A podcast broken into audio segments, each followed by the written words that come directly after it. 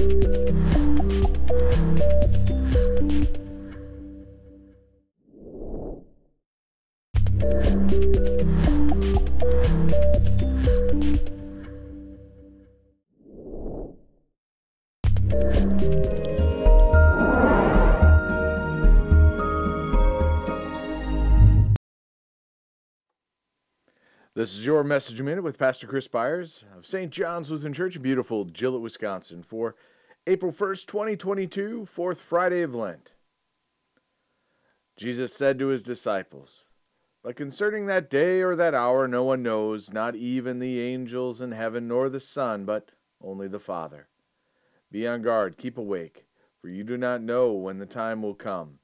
It's like a man going on a journey when he leaves home and puts his servants in charge each with his work and his commands, and commands the doorkeeper to stay awake.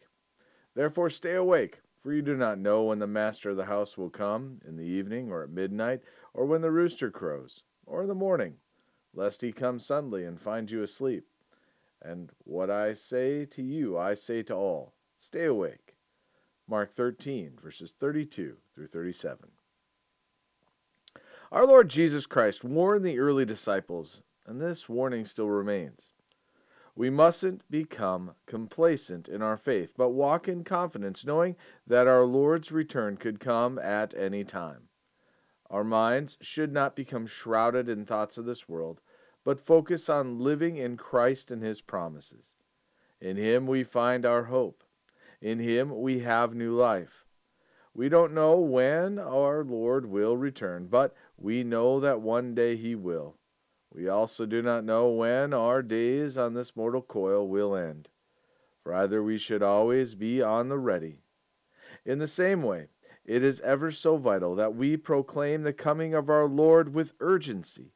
In this, we can know the glorious peace of Christ. We need not be fearful, no matter the circumstances, because we know the Lord is close at hand, and he will bring us our redemption. Let us pray.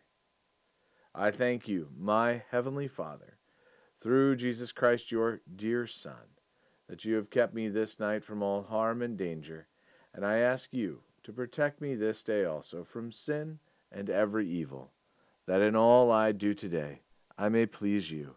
For into your hands I commend myself, my body and soul, and all that is mine.